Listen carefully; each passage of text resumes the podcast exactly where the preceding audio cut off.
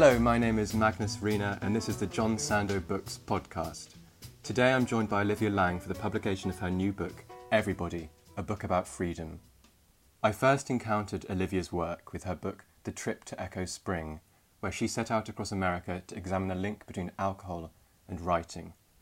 All of her books share the same roaming curiosity and intimacy, always meandering between her own life and her various subject matters. Her new book, Everybody, takes this even further. How? Well, that's what we're here to talk about. So, Olivia, welcome and thank you very much for coming on. What a lovely introduction. I liked it very much. I'd, I'd like to start because your book is it's, it's unusual because it's a kind of spliced biography of a whole cast of characters. There's Susan Sontag, Christopher Isherwood, Agnes Martin, and many others, Kate Bush as well. But running through it all is, is you, your encountering of these people and their ideas in, in your late teens and 20s. I wonder if you could start by talking about what it was like to write on a lineup of figures who seem to have been so inspiring for you. Um, that's an interesting question. I think that sort of is my MO in writing anyway. I tend to assemble a cast and have a subject that I want to interrogate and then use their work and my own experience as as a way in. So my experience might be um, you know the um, in- inciting factor for for my interest, but then I want to come at the subject from many different angles and many different sort of tack. So certainly with the alcoholism book or with the book about loneliness, that that was the way through. Um, and with this one, the subject was the body, the body's um, difficulties, the body's states of peril, but also the body's states of power. And you're right, it is a cast of people that I've been thinking about since my twenties. It's it's a book that has its roots really in the 1990s. Um, so in some ways, they were people that I'd been grappling about grappling with and thinking about for 20, 25 years, Ana Mendieta and Wilhelm Reich in particular, I've been thinking about for a long time. But then other characters inevitably come in at the last minute that this has happened with every book I've written, that somebody sort of shoulders their way in unexpectedly and um, with this book Bayard Rustin wasn't there until really towards the end um, so that's exciting too to have people that I haven't been thinking about a lot but who have been thinking about the same ideas and to sort of encounter them and and um, go further with them is is always one of the great pleasures of writing a book. One of the very first lines in Funny Weather, your collection of essays, is what drives all these essays is a long standing interest in how a person can be free, and especially in how to find a freedom that is shareable and not dependent upon the oppression or exclusion of other people. You seem to be kind of teeing yourself up for this book and there are clearly ideas which have been preoccupying you for a while. I, I wonder what the research and writing process was like. I mean, was it born out of years of existing material, or did it come into being as a new, discrete project? It's interesting actually because I think Funny Weather, especially the essays that I wrote for Frieze that were called Funny Weather, that set of, I don't know, maybe 20 essays, I was very much writing my way into everybody with those essays. So I was thinking about those sort of themes of especially violence. Um, but the research, I think I'd been assembling the research in some ways really since the 90s. Um, it's the book that's got the longest roots into my life, but at the same time, it did very much emerge as a book idea out of The Lonely City. That when I finished The Lonely City, it seemed to me that there are a lot of stories about bodies in that book. You know, Andy Warhol's wounded body, David Wojnarowicz's sick body, that I couldn't quite address within that book. I talked about them, but I it, it made me feel that there was more to be said about bodies. And then 2015, 2016, it was this moment of entering into a new sort of world of violence and peril, I think. The, the refugee crisis, Brexit, the rise of Donald Trump, and the, the global rise of the far right meant that it felt as if bodily lives were in peril in a in a way that they hadn't been for a long time. And I wanted to really t- turn to that by way of the 20th century. So that's when I started going back and reading a lot about Weimar Berlin, um, the Holocaust, genocide. So th- there was a lot of reading that didn't necessarily even find its way into the book in its final form, but sort of informed it. And that process was going on while I was writing Funny Weather and Crudo as well. So this this book goes back much further. It really goes to the very end of Lonely City. there's so much to talk about here, and what you're touching on there is it's so wide ranging. Um, I, I think it's important to acknowledge where you lay the foundations of the book, and that's with the body as a physical thing. You introduce it through a, a duality, basically, both as a source of freedom, as forces for change, you call them in themselves, and as the objects in peril, the reasons for which a person's freedom might be stripped away. I wonder if you could talk about that tension.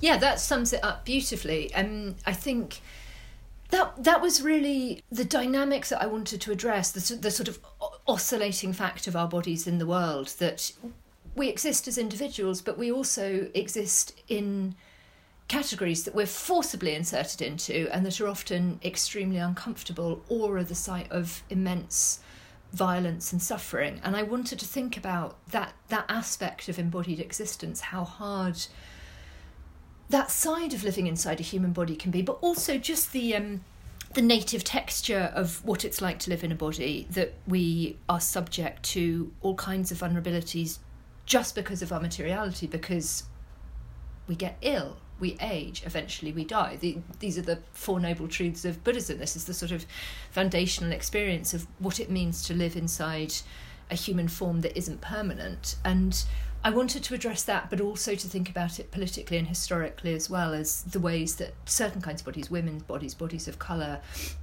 queer bodies, have been treated through history and particularly through recent history. I think it's really interesting how you construct this image of a body at its most oppressed as a thing that's reduced to the status of an object.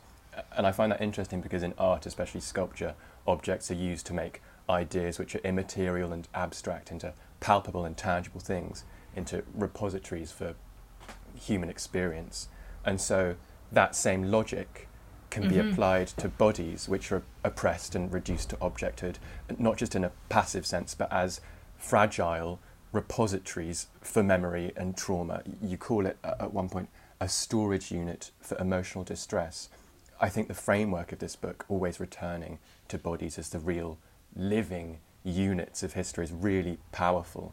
You know, that's really interesting talking about sculpture because the origin of this book really was an afternoon where I was in the Met in New York and I was wandering through the Egyptian galleries and I came across this um, sculpture of a boy and it was obviously of a you know young man in the peak of health with sort of beautiful six pack and perfect lips but at the same time the, the sculpture itself had been shattered, sort of cleaved down the middle, and eye was missing. It, it was wounded by its passage through time, and that was where I just thought, oh, this this captures the thing that I want to address. This sense of the body as both um, extraordinarily resilient and terrifyingly vulnerable. So the sense of it as thing and not thing was was there from the very beginning. At the beginning, there's that really moving uh, and quite intimate passage where you're trying to come to terms with this disjuncture basically between the mind and the body and and how it's so slippery and ungraspable and no one really understands it. But th- there is something caring and sympathetic about the way that you write all that and the way that you write the book. You trained in herbal medicine and treated patients yourself and your tutor called herbal medicine narrative medicine. And i think the, the book almost subscribes to that too did, writing it have a therapeutic quality? Did it draw out a different emotional energy to the other books you've written? That, that's very interesting as well. Um, I don't know if it had a therapeutic effect. I think I wrote it out of a sense of political despair, and that despair was sort of assuaged by the sense of the ongoingness of struggle, its ongoing nature, its trans-historical nature. So that that was a kind of comfort. But I think really it's more a kind of sympathy for the human condition, which I I think I felt anyway as a as a practitioner that people would come and people would unfold the stories of their bodily distress, and their bodily distress would inevitably be emotional as well, political as well, social as well. It would involve all of those factors. So I, I had that sense that we are carrying around so much inside our bodies and that that is a point of contact really that that almost allows us to escape these sort of political bind- binaries that we're often trapped in at the moment that kind of echo chamber of right and left that can't find any common ground or any kind of conversation but our bodies are this sort of this other space where i think in some ways there are more possibilities at the same time they're also the site of where those violences are played out so it, it's a very complicated narrative but sympathy is a good word. I think sympathy is the angle that I'm coming from. I really love how the book revolves around Wilhelm Reich and what you're talking about, trying to escape a, a binary which might be projected onto people, is, is true because it is such an intersectional book. The reasons for people's discomfort, uh, what Wilhelm Reich is really kind of grappling with, is, is never simply psychological, and I like how you don't reduce it to that. You know, there are other forces at play. The fact that Reich's patients were overwhelmingly working class, and their traumas were, as you say, not so much the consequence of childhood experience, but of social factors like poverty, poor housing, domestic violence, and unemployment. The way that Reich, and if you could talk about him for a bit, the way that he, he wrestles Freud and Marx into a, a cohesive methodology was pretty pioneering for his time. The, the I didn't use the word intersectionality, but I think one of the things I sort of wanted to do with this book was show that those arguments around intersectionality go back so far that people have been thinking about these ideas for such a long time, and in some ways they're, they're, common sense. You don't have to be frightened by the word intersectionality and think it's very academic or very modern or very woke. That it, it really is just a sense of here is this set of oppressions related to this identity, and here is this set of oppressions related to this identity, and some people land in the middle ground and have both. It's not that hard to understand, is it? Um, so Reich, Reich is just this visionary and pioneer, I think, in part because of his practicality. He he was Freud's most brilliant protege. He was a soldier in the First World War and came to Vienna impoverished and desperately hungry for something to pour his um, considerable outsized energies into. And that thing turned out to be psychoanalysis. He began as a medical student, but psychoanalysis was where he placed his passions. And in those early days of psychoanalysis, there wasn't really a sense of what the cure was. There was a sense of what the practice might be, but not what, what you actually were trying to achieve or attain. And Reich was an impatient person who found that very frustrating, and sitting there listening to his patients recount dreams, he began to feel that the action wasn't happening in what they were saying. The action was happening in their bodies. Their bodies were conveying something to him very clearly and with a huge amount of um, emotion.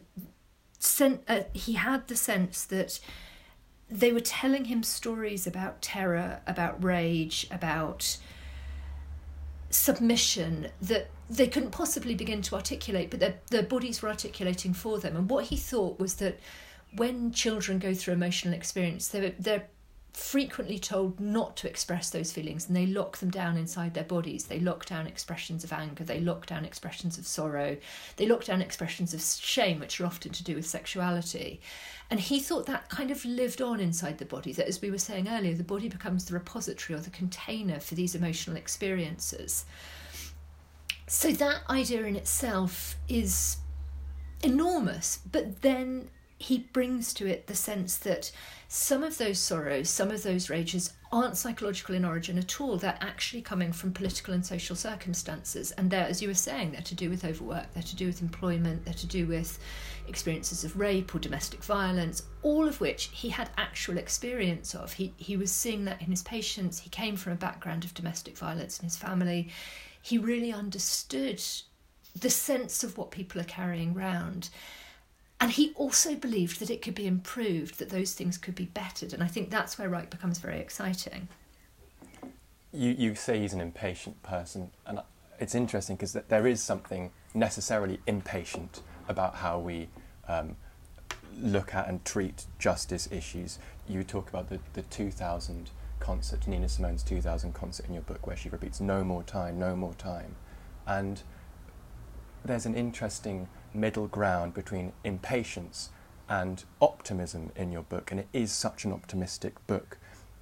Do you think that optimism or, or even utopianism is a necessary feeling to fight systemic injustice? The the book I'm writing now, all, all, my books sort of come out of the last book, and the book I'm writing now is about utopia because I feel like I sort of wrestled this um, positive ending out of the final moments of what what's really quite a bleak book, um, and then I wanted to think about what what those utopias or freedoms might be, might look like, or have looked like in the past. Um, I think it's essential that we have time for dreams, that we think about what it is we want, what kind of societies we want to build, because otherwise we're always fighting rearguard action. Um, I don't think that's the only thing that's important to do, and I think if you do just spend all of your time fantasizing about utopias, you end up being fairly ineffectual, potentially. But it seems to me it's a necessary part of the story, and that that was part of the impetus with Funny Weather as well. Was was looking at people who rather than making paranoid work, we're making reparative work. We're thinking about other kinds of possibilities. So artists like Derek Jarman making the garden at Dungeness in the face of the AIDS crisis. It doesn't take the place of being an AIDS activist. It doesn't take the place of doing your time on the streets, but it's a, it runs alongside. It's it's a sort of clear stream that feeds and nourishes. And I've yeah, I think there's always got to be space for that kind of work. It's in the, the title of your book, a book about freedom is so urgent and decisive. It almost reads like the title of a manifesto. Um, did did you feel like now was the time that there was a, uh, an urgency to this book that compelled you to write it um, in response to what was happening around the world? Good. Yes. I, I mean, absolutely. And you know that that book began in 2015 and it's now 2021 so it's only got worse really. I mean in some ways things are better because trump is no longer in power in america but um, the the sense really of the rise of the right and the rise of the various nationalisms around the globe the, the um, rollback of civil liberties in country after country none of that news has gone away. None of those storylines have gone away. So it did feel um, like it was written with urgency. And it, I also felt like I was writing it out of a sense of, you know, feeling. I was on Twitter a lot at the time, and I was feeling very powerless, and as if these stories were just rolling past me, and I couldn't really. I felt horror at them, or I felt despair, or I wanted them to be resisted, but I didn't totally understand why they were happening, and everybody felt like um, I needed to turn round and look back into the 20th century and try and trace the deeper roots of why bodies are treated in these kind of ways and what has happened with liberation struggles? Why have liberation struggles struggled? And is that does that mean they're going wrong? Does that mean that something has happened that a, a misstep has happened? Or is that just the nature of liberation struggle in itself in its essence? Um, and it felt it felt important you know in a way it is a manifesto, but in a way also it felt important to do that kind of joined up, long range, long term, rigorous thinking and try and assemble these stories almost as a toolkit for a generation that isn't mine, for a, for a younger generation as well, who perhaps don't know these stories or haven't experienced them with the same intimacy. You know, I, I'm old enough that I encountered Andrea Dworkin, and there's a, two generations now who ha- don't have that direct sense of transmission with people in second wave feminism or certainly the civil rights movement. And I think making those connections with the past is so important, or we just end up making the same mistakes over and over again. There's so much to talk about, but I think what you just struck on is uh, the core of your book this idea of liberation and the contradiction at its heart. It's such a complicated mm. and slippery and ambivalent thing. But about halfway through the book, uh, you say, Freedom for whom? Is it the loosening of the reins on a repressive society's rules on sexuality? Or is it the freedom for people to speak up about the behaviour that's permitted and whether it is harmful? And the idea that a transgression can either be radically good or radically bad, the violation of a set of boundaries either entailing freedom or crime. You know, Angela Carter says in the book, My freedom makes you more unfree. I wonder if you could talk about that and, in particular, the, the really fascinating clash between Andrea Dworkin and Angela Carter. Yeah, to me, that's really the heart of the book. Actually, that Angela Carter line, I think, is really the heart of the book. That sense of freedom's very um, slippery and sometimes quite disturbing nature that freedom isn't necessarily a good thing. Freedom doesn't necessarily, individualistic freedoms don't necessarily make a common freedom. And I think that's very uncomfortable for us to admit. And the way that I ended up investigating that was via the Marquis de Sade, who, you know, the libertine, the person who is so involved in our 18th century rooted understanding of what liberty means. And he was the subject of two really, really interesting books in the 70s by Andrea Dworkin and Angela Carter, written very close to each other. And Andrea Dworkin goes on the attack. The Marquis de Sade is a sexual terrorist. He is the architect of rape culture. He's a pornographer. What he writes about is what he does this this is the sort of totalitarian vision of An- of Andrea Dworkin that um, I personally can find very disturbing.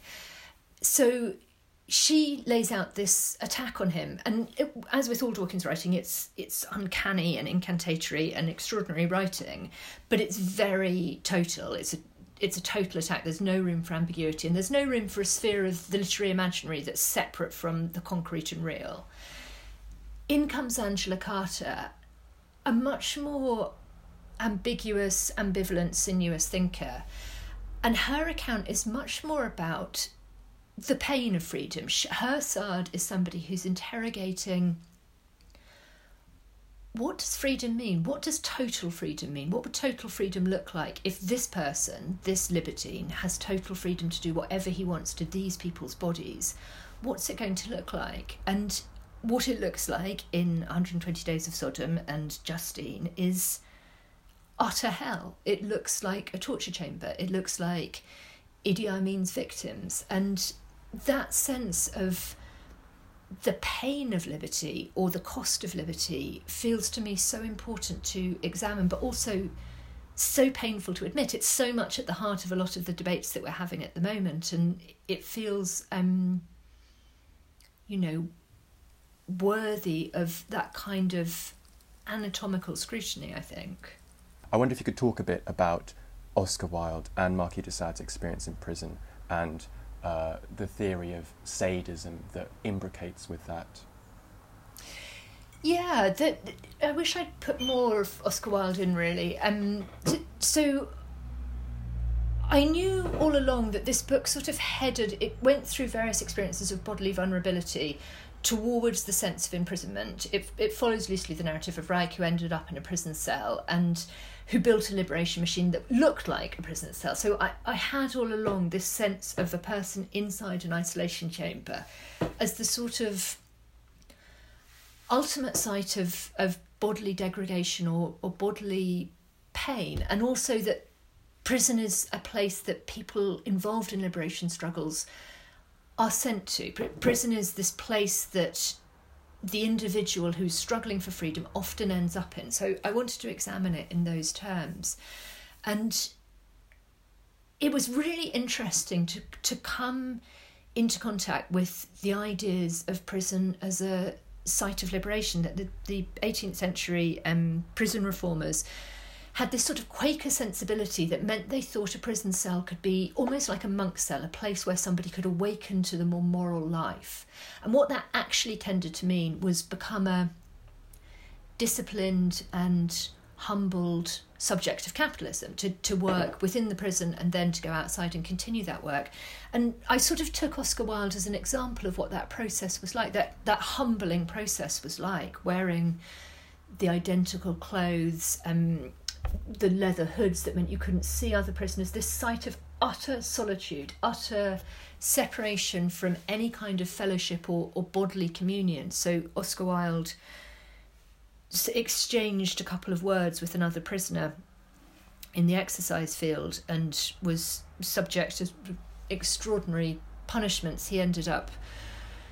Oh, his whole story is just so horrible. He had dysentery. He's lying on this bed that's like a plank. He was labouring um, picking oakum, which is working with tarred rope. So his fingers were swelling and bleeding, and you, you just have the sense of you know this extraordinary person, but also just this person like other people being subject to these violences and in Wilde's case because of his sexuality because because of his sexual desires because of his sexual actions so prison is very much this place that liberty is in interrogation you you can look at it as a site where all kinds of ideas about liberty are going on and of course the Marquis de Sade was a prisoner. He spent a huge amount of his life in prison. He wrote 120 Days of Sodom in the Bastille under the similar kinds of incarceration that Malcolm X describes doing his reading in um, The Liberation of the Autobiography of Malcolm X.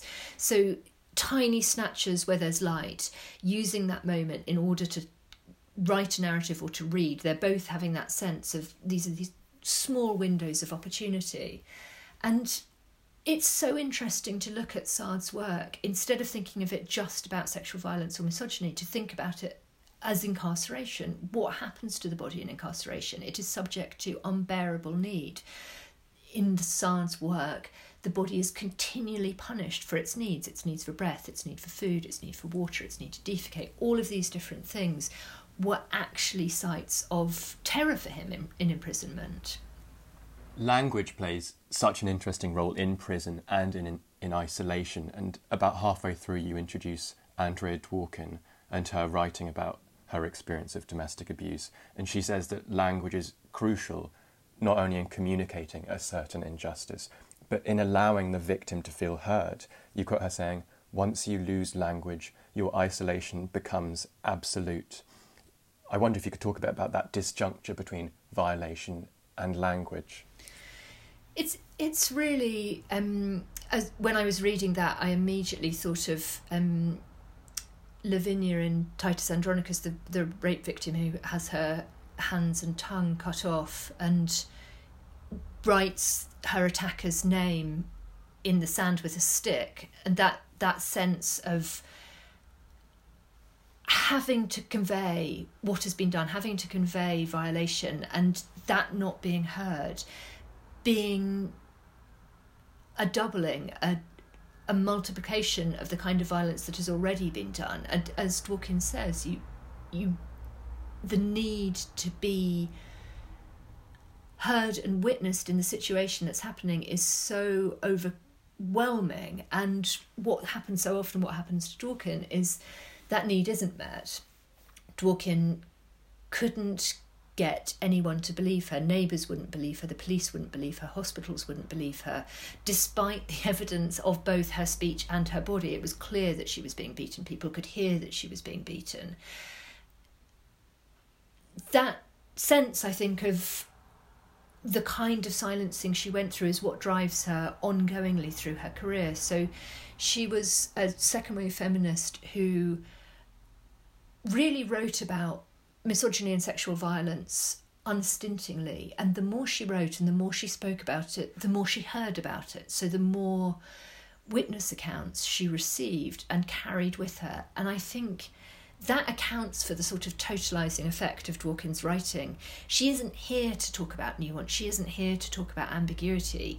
She is here as a both witness and prosecutor to a global crime that is unreported. I think that's that's the best way to understand her writing and her writing style.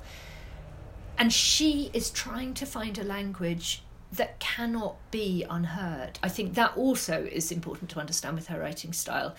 She says she had to go hard. She had to find something that was as terrifying, as disturbing, as distressing as the things that she was writing about, as rape, as incest, as, as sexual violence, as torture and she managed to do it that's the extraordinary thing about her writing sorry that's the extraordinary thing about her writing is that she does find this language that you might not agree with her but you can't um you can't deny the power of it.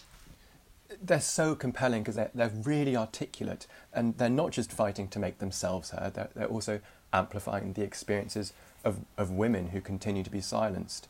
And as inspiring as that role of leadership is it's also terrifying, and that's part of the frustration the fact that it's falling on deaf ears, but the fact that the opposition refuses to appreciate the emotional turmoil that this must put the person who speaks out in. You write that Dworkin became the repository of thousands of women's stories. I mean, the, the, the pressure, the, the psychic toll that that must have is unimaginable.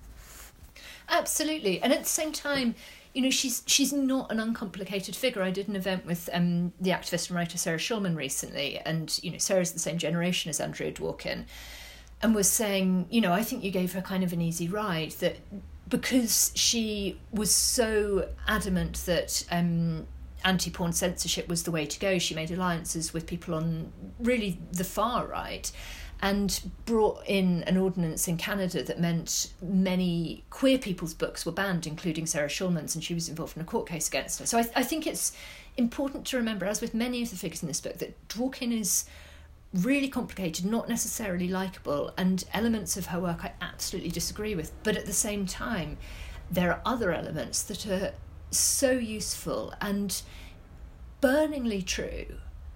But even the ones that aren't are still available to be thought about and to be assessed and to make sense of within the kind of larger cultural arguments that she's working in. I want to talk about Susan Sontag for a bit because I love Sontag and I was so pleased when I saw her listed on the blurb of the kind of dream team of characters.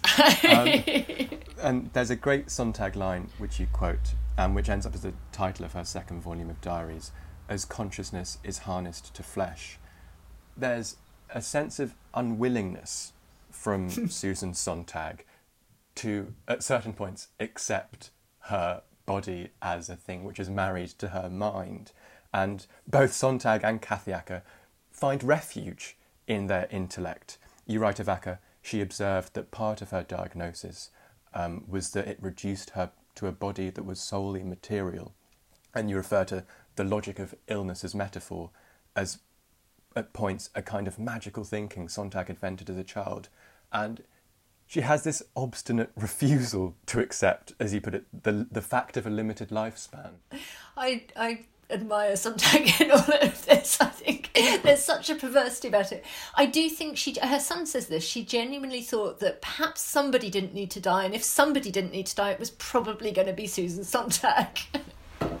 that just really appeals to me. Um, but she's sort of at, at war with her body. And when you read the diaries, you, you feel the sense of this quite passionate war being waged against needing to be reduced to a body. You know, she, as a child, she was asthmatic, so she had a sense already of a, the body as a frightening place to be.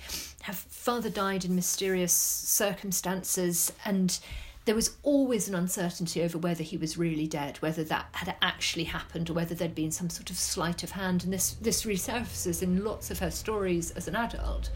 Um, I think her queerness and her sense of being closeted, her sense of herself as something repulsive, and again, she she had a very um, not violent but aggressive and um, punitive mother who who made her feel an awful lot of shame. And I think these these things sort of got displaced onto the body, which she could then leave behind, and she did that in very visceral ways. She ignored the need to sleep. She ignored the need to eat. She wouldn't wash herself. R- right through her life, she found washing herself or brushing her hair something that she just didn't have time for. She was too busy living. Even sex was something that she didn't really want to engage in until she acknowledged what her sexual inclination was and found the orgasm in, in later life. And all the way through, you're having this sense of her wrestling with Reich, thinking about Reich, reading Reich, writing in Reichian terms. And the, the consciousness harnessed to flesh is in a riff where she's really thinking about Reich's ideas of how frustrating it is that we're trapped in these bodies when our minds are so wayward and enormous and moody and changeable, and our bodies are so solid and small in a way. They have to contain so much and they're so inflexible. And I, th- I think she, that smarted, that frustrated her. And then she got cancer. She became ill and was plunged into the life of the body in painful and terrifying ways. and she wrote illness as metaphor as this very sort of cool Sontagian account of how illness is just illness it's just material fact it, it doesn't have anything to do with our emotional lives our bodies and our emotions are separate but this isn't what Sontag, the person, really thought. This isn't the accounting that she gives in her diaries. All the way through her diaries, she's, she really is wrestling with the idea that her emotional life and her emotional history have led to her cancer, that how she is handling her cancer, but also the experience of it, have roots in her own private domestic erotic life, especially her relationship with her mother. And this is where I came to Acker, who similarly had cancer, breast cancer at around the same age, who came from a similar wealthy New York Jewish background, and who came on the subject of cancer from a totally different angle. She couldn't bear the idea that the mind and body were separate. She didn't want to be material. She didn't want to have to think about illness in those terms. What she wanted to do was use it as a trapdoor, an elevator that took her down into her most regressed, most locked away emotional secrets. She wanted to make contact with those places, and she believed that if she did, she would ascend in a state of health, which didn't happen. She died very young. Um, so these these two women's stories, both you know, both of them incredibly intelligent, and extraordinarily innovative in their work. They seem to me the perfect people to draw into this conversation about what illness means to us, what kind of sense we make of illness, and what kind of sense we make of how separate or how entangled our bodies and emotional lives are. And with Sontag in particular, there's a really discomforting sense that she is not okay with the fact that she's ill, and and her own her queerness also can be viewed in those terms. There's in, in towards her early life, there's this inadmissible lesbianism that, that, that amounts almost to a self disgust you say the lesson was this stay away from bodies. And for a book which is so celebratory, that she's such an interesting character to involve because of her own, for want of a better word, insecurities. I think that's I think that's true. Um, and that seems to me very human as well to have to have those sort of insecurities and to have those sort of fears. And she, you know, it was such a it was such a point of contention in the gay community that Sontag was never publicly out. People knew that she was gay, but that she wasn't willing to stake that claim, especially during the AIDS crisis, and that she was writing about the AIDS crisis, AIDS and its metaphors, without saying, This is my community, this is a community I'm part of, was distressing for many people. And yet, of course, in the same way as Agnes Martin, who I write about later in the book, everybody has the right not to claim a sexual identity, to choose that silence is the identity that they want to have, that they don't need to um, enter into groups or mass bodies that some people find it liberating to inhabit and other people really don't. So I, I wanted to leave space for people to have these sort of wayward choices. Everybody doesn't have to um, join the same liberation movement. And that, that was really why I put Agnes Martin in the book as well, because her liberation movement isn't something that scales up. It's completely private. It's it's about abstraction and silence, and it makes the closet into a site of liberation in a way that I personally wouldn't agree with, but I love that Martin does it, and I think there's there's lots of commonalities between her and Sontag.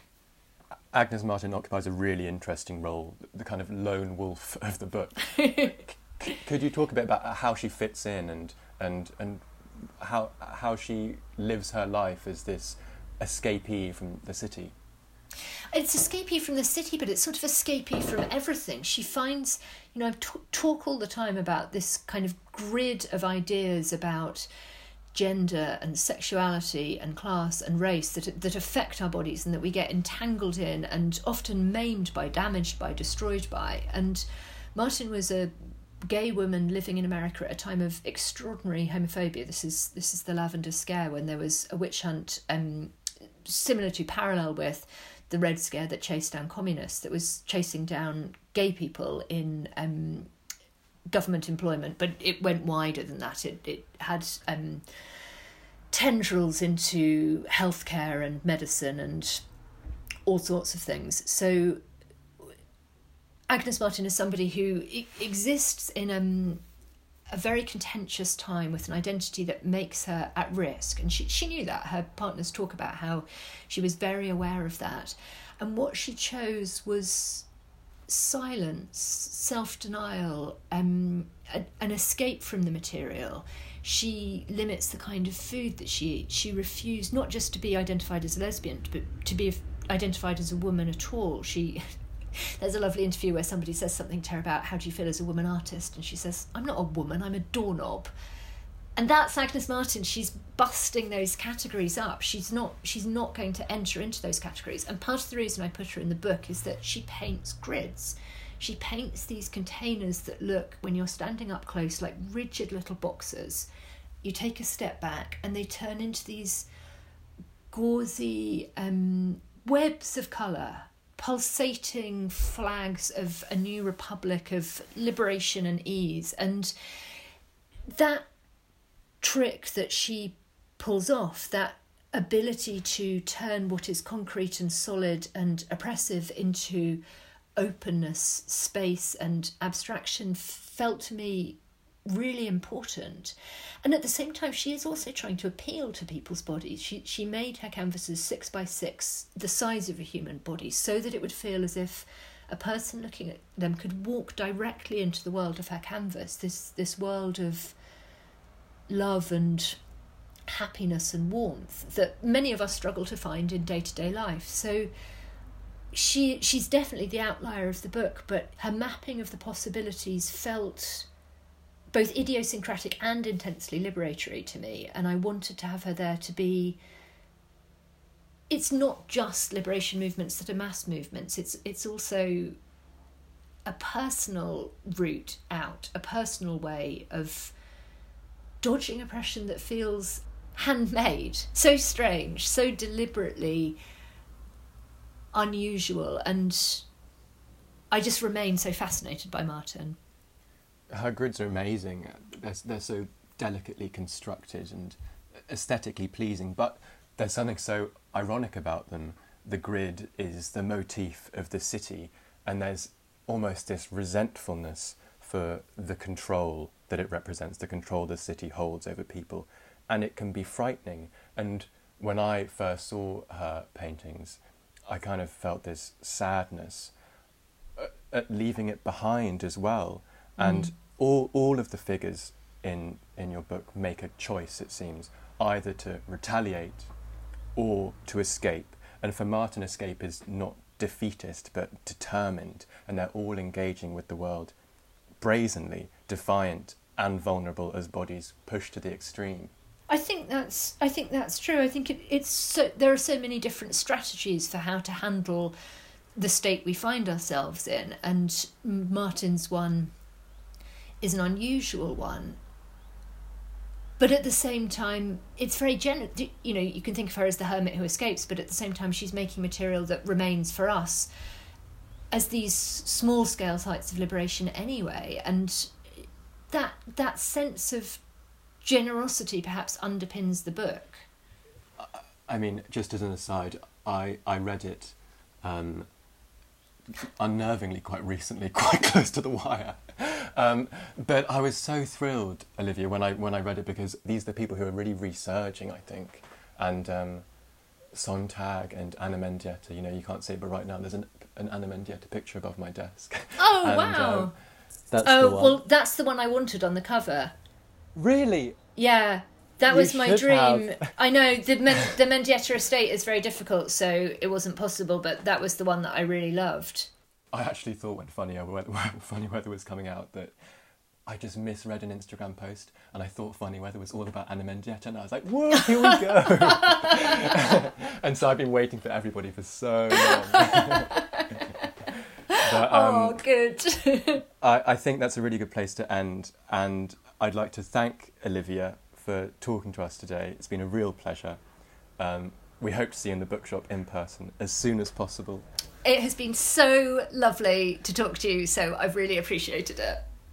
Everybody, a book about freedom is available from Sandoe's at £20 Olivia's very kindly signed a number of copies, so please call, email, or order through our website if you'd like one. Olivia, thank you very much. Thank you. While I just sit here and sigh, go long blue.